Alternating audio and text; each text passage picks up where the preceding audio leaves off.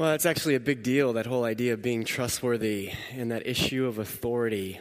Um, something that, in discernment, those aren't just big words for kids, those are big words for me in terms of how I process them and live my life. Um, today, what, we'd li- what I'd like to do with you is invite you um, to not only hear a sermon, but to participate in one. That will come. That will come. Um, what I'm going to do is we're going to go through, we've been going through as a church the, the lectionary, which is kind of this common source that not just our church, but hundreds and thousands of churches across the nation and even the world read from. And uh, today's text is found in the Gospel of Mark, today's Gospel reading. There's three texts in the lectionary. So today's Deuteronomy 18, 1 Corinthians 8, and this one, Mark 1. This is the one we'll, we'll get into today. And after, after we kind of read this and, and I talk just a little bit about kind of what popped for me in this text, I'm going to invite you into this sermon. So be ready. All right, you, you kind of got to know what's happening in order to do that. so it's just it's just a warning. Um, but before that, let me let me pray with you. Will you pray with me?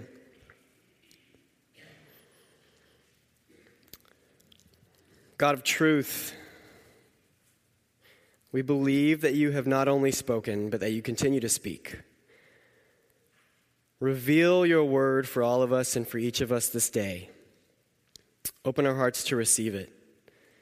Enlighten our minds to fathom it. Direct our souls to treasure it.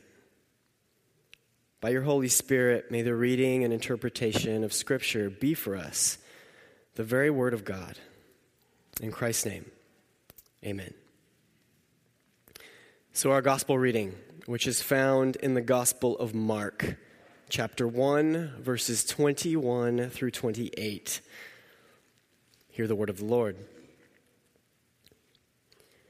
They, that is, the disciples and Jesus, went to Capernaum. And when the Sabbath came, Jesus entered the synagogue and taught. Synagogue, they were astounded at his teaching, for he taught them as one having authority and not as the scribes. Just then, there was in their synagogue a man with an unclean spirit, and he cried out, What have you to do with us, Jesus of Nazareth? Have you come to destroy us? I know who you are, the Holy One of God. But Jesus rebuked him, saying, be silent and come out of him. And the unclean spirit, convulsing him and crying with a loud voice, came out of him. They were all amazed, and they kept on asking one another, What is this? A new teaching with authority. He commands even the unclean spirits, and they obey him. At once his fame began to spread throughout the surrounding region of Galilee. This is the word of the Lord.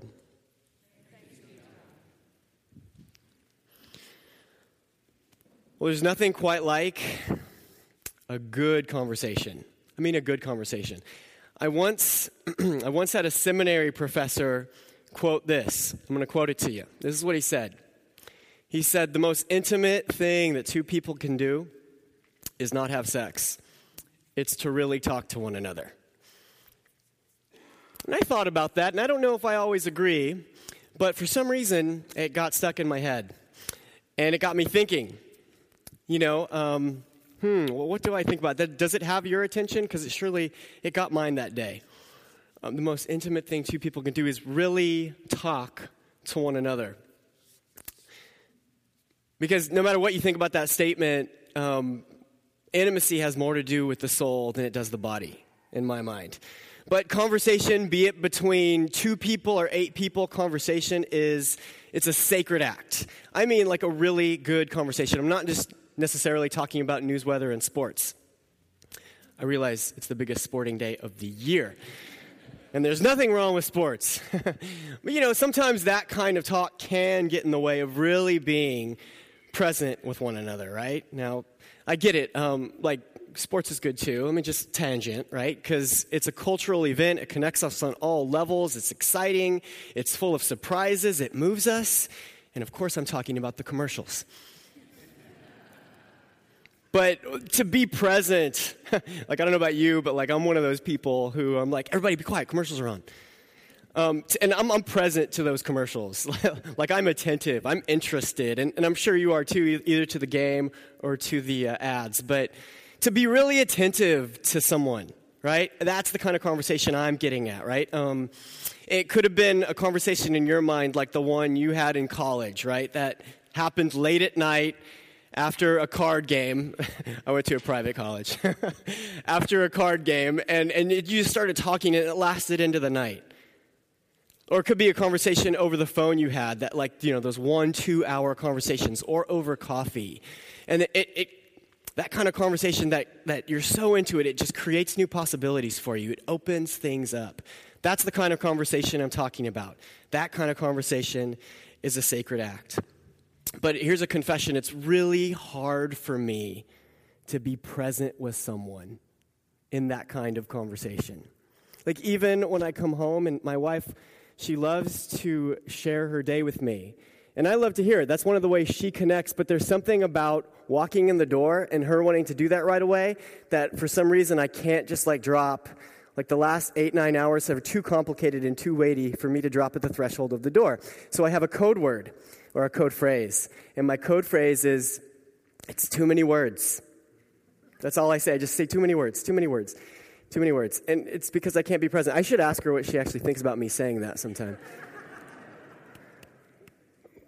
but conversation it, it's also this idea of like too many words it's also kind of sometimes how we approach the bible it's ah it's too many words and, and sometimes when we read the bible we're not really present and attentive to the text we're not treating it like a conversation that's happening on a spiritual level that's happening deep in the recesses of our brain and in our heart, right? That's not always how we're attentive and how we're approaching the scripture and really grappling with it and wrestling with it and questioning it and then allowing it to question us. Not like the early church was. I don't know if you know anything about the early church, but this to me, for some reason, is so fascinating. Like, we're talking early, early, like 20 to 30 years after the death and resurrection appearances of Jesus. The early church did not have the four gospels like we do. They had maybe, maybe, we don't know what they had. They had maybe the Gospel of Mark at that point, but we're not sure. We don't know. They, they probably had a number of stories and sayings of Jesus that were being transmitted orally across different churches. So, stories that were being repeated in, in synagogues and in churches that were then taken and, and used as sort of the sermon to teach them. And th- those are Jesus stories like we read today in the Gospel of Mark. But we don't know if those were written down, like in, a, in some kind of written document that we don't have anymore, or if that was the Gospel of Mark, or if that was the Gospel of Matthew. We're not sure. There's a lot of hypotheses about what the church had in their hands. But my point in taking you down that road about what the early church had is chances are, if we could, if we could go back in time and be in that house, that house church, or, or in that room with the early church, the way they were most likely attentive to the text and in conversation around the story of Jesus would completely floor us. It would inspire us. Why? Because if you're a church in Galatia or Ephesus or Colossae or Jerusalem, 20 to 30 years after the death and the resurrection appearances of Jesus, you're a renegade church in the middle of a massive and gargantuan Roman Empire. And your attention to the Jesus story is everything. Because you have no other roots, no other ties. It's just this, this Jesus, his death, his resurrection, his teaching. So you can imagine that if a Jesus story is told in oral form or in written form in the early church, they were dialed in. And they were in conversation around that. Like, who is this Jesus? What is he teaching us? What does that mean for us? What does that mean for us as a church? Man, if we could be there, my guess is we would be inspired. It would freshen the way we approach the Jesus story. I want to take you, I mean, I've been able to sit with Mark 1 21 through 28 for about 12 days now. That story that we just read, I've been sitting with it, and I've been turning phrases over in my head. I've read it in the original language, which is cool. Not bragging, just saying. And like, I've been in conversations and that, that story has been in my head. And there's something about sitting with a passage for that long, right? And just being really attentive to every single word and every single phrase that sometimes it's like a word or a phrase will just pop. As if, or I'll be reading it like really slowly, and it's as if an invisible highlighter goes over a word, and it's like, whoa. And it just, it just speaks to my experience it just speaks to something or on a deeper like subconscious level it just hits me it just pops it like wow that gets me thinking or it's related to something i've read or something i've heard or a conversation i was in that day and that experience i can't part of what's hard for me is in a sermon i can't capture that and retell it in a way that it pops for you can't do it uh, it's something it was something unique to me but that's that's the power of like really ruminating and being in conversation with the Word of God. Is sometimes words can just pop. This behind me is a wordle I put together. So I've been in three texts these weeks. Um, the Deuteronomy, the First Corinthians 8, and this Mark passage. And the Mark passage is the one that started popping for me. Just words started getting illuminated. So if you were to get a look in what maybe my head looked like when I read Mark, that's kind of what it would look like like words that just stuck out or got bolded or got highlighted. That's maybe what it looked like. Uh, I got a messy brain. But that's not the only conversation that happens um, that has been illuminating for me. There's two task forces that I'm a part of here at Trinity. One is called the Sticky Faith Task Force. It's pretty cool. The Sticky, ta- uh, the Sticky Faith Task Force. What we do is once a month we come around a table and we ask this question. We ask, what is teenagers' experience of the life of the church? And how does that experience for teenagers connect them to Jesus in a way that lasts beyond graduation? That's a big question, and that is a rich conversation. And the other task force I'm a part of, it's called the Common Language Task Force. And the question we come around at the table once a month is what is the goal for the spiritual life? And how do we know if we're moving toward that goal? And how does Jesus frame how we answer those questions? That's obviously also a really big conversation and very rich. And I'm sitting in the Common Language Task Force just this past Tuesday, and we put out we put out a phrase or a line and we said okay here's we think we've we've we think we've come to here's what the goal of the spiritual life is. It's kind of a big deal. If, if you knew how big that was like just a lot of thinking about this months and months. But we think we've come to here's the goal of the spiritual life and like we've a couple of people have tried to find language for it. Here it is and we drop it right? I'm not going to tell you what it is because it's not done. But we drop it. And uh, we're sitting, and people are like, and one girl, she's uh, one participant, she is a senior in high school, and she was like, Yeah, I don't know. That just doesn't do it for me. And we're like, okay, well, why not? Like, so we start talking about, like, okay, what, what, what word would you use? And, and why that word? And why not this word? And here's why we used that word or this phrase or this idea. And we talked for it about that for about 20 minutes. And then she said this, this same participant, which I quote because it's so amazing. It was like, yes, it was this. Um, she goes, wow, that's actually amazing. I like it. and then she said this, which this just opened it all up for me. It wouldn't have meant as much and it wouldn't have jumped out except that we sat here and talked about it. And I was like, Amen. Because for me, for me, the phrase that jumped out of Mark 1, that story about Jesus kicking the demon out, teaching in the synagogue, astounding the worshiping community, the phrase that stuck out for me this past week was this they kept on asking one another. They kept on asking one another. They were amazed and they kept on. It's like I couldn't get that out of my head. They kept on asking one another. It's like, man, what a beautiful vision of church. Like, Jesus has acted.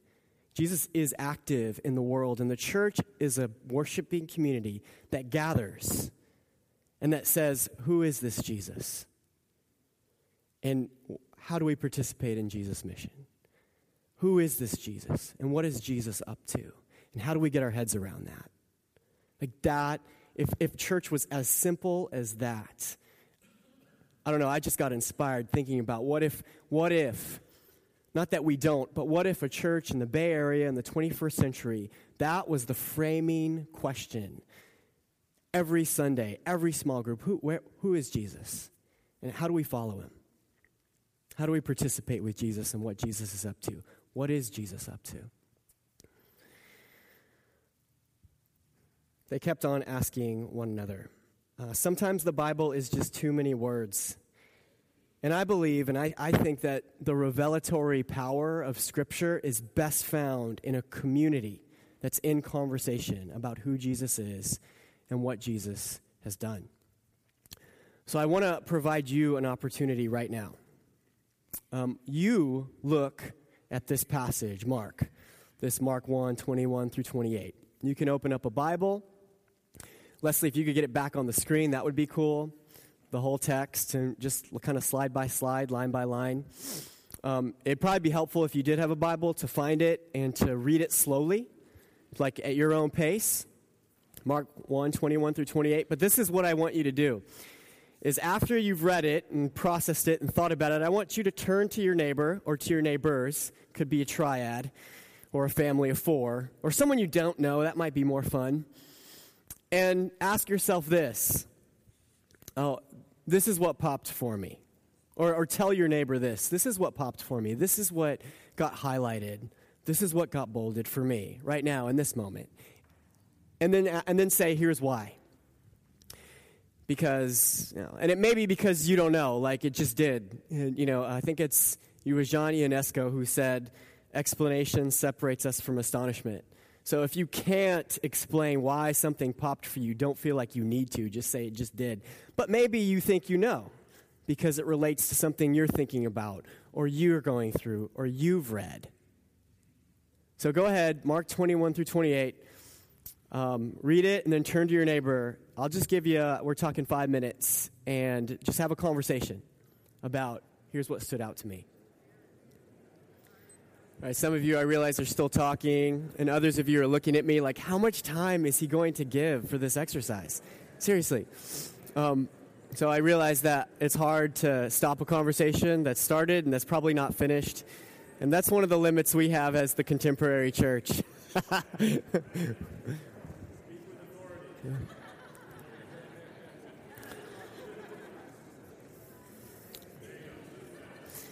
So, one thing I'm going to ask you to do now is I have a microphone. I have two, I'm dangerous.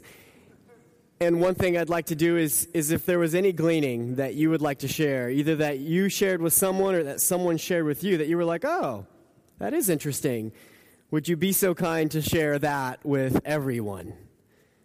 and just, just tell us what in this conversation was illuminating for you. What in this conversation was revelatory?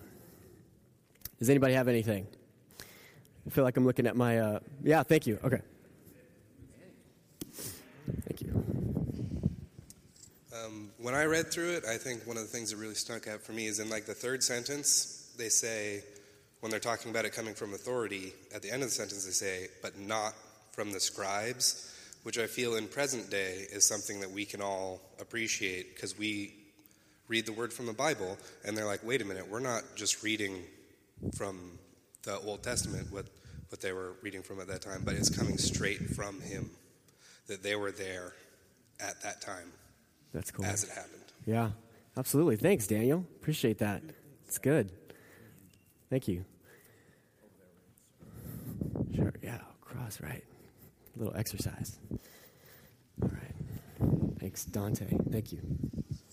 So, actually, kind of building on that, the emphasis on authority and the comment on the scribes, and there's a return to the um, talking about a new teaching with authority later.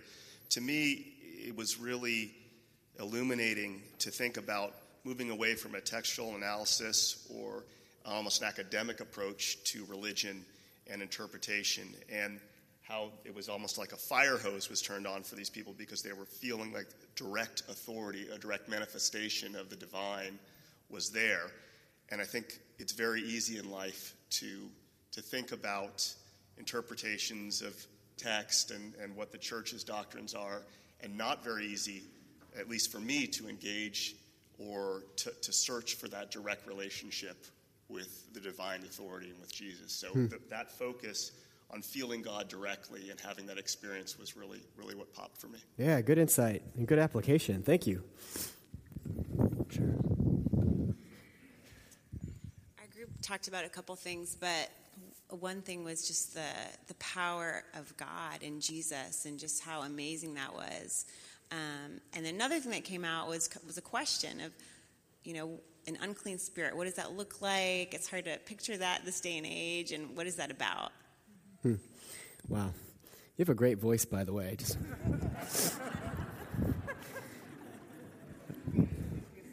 Sorry.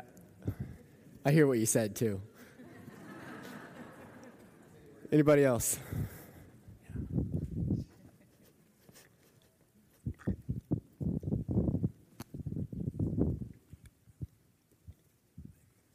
In teaching the men's Bible study yesterday morning, I, I realized how much the, these evil spirits really were a part of the Jewish life.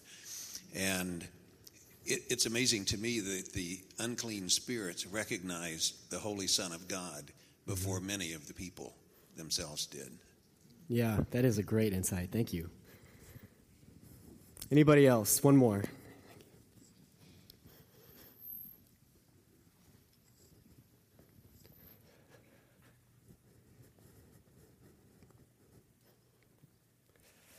Those same lines, uh, the unclean spirit recognized Jesus and he recognized them at the same time. And rather than trying to mollify it, he addressed it and basically threw him out. And for all to see that Satan was not going to get a foothold in this congregation, at least that day. Yeah, thank you. That's great. I appreciate that. Well, hey, um, it's always a scary thing for a, a preacher to give up a microphone. I just want you to know that. Talk about authority. That's that's it's frightening. And uh, but one of the, it's it's also you know I think that's it's funny on the one hand, but on the other hand, you know, as as Dante pointed out, this whole idea of like who is the scribe here? Who is the one with authority? Is it the preacher? No, it's Jesus, and Jesus is in the gathered people of God. So the conversation and the, and the sermon really isn't complete until we until we gather around it, until we hear from God. And that, that's why I appreciate this, and that's why it's a conversational revelation. Would you pray with me?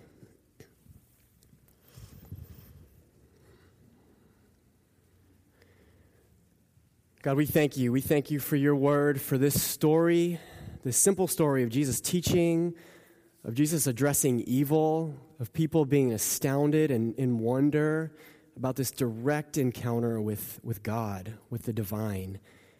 And we pray today that that direct encounter wouldn't be lost on us in the contemporary church, that we too would hear your voice, that you would speak to us, and that your authority would dawn on us and help us to follow you in new and creative and more committed ways. And we pray this in Jesus' name. Amen.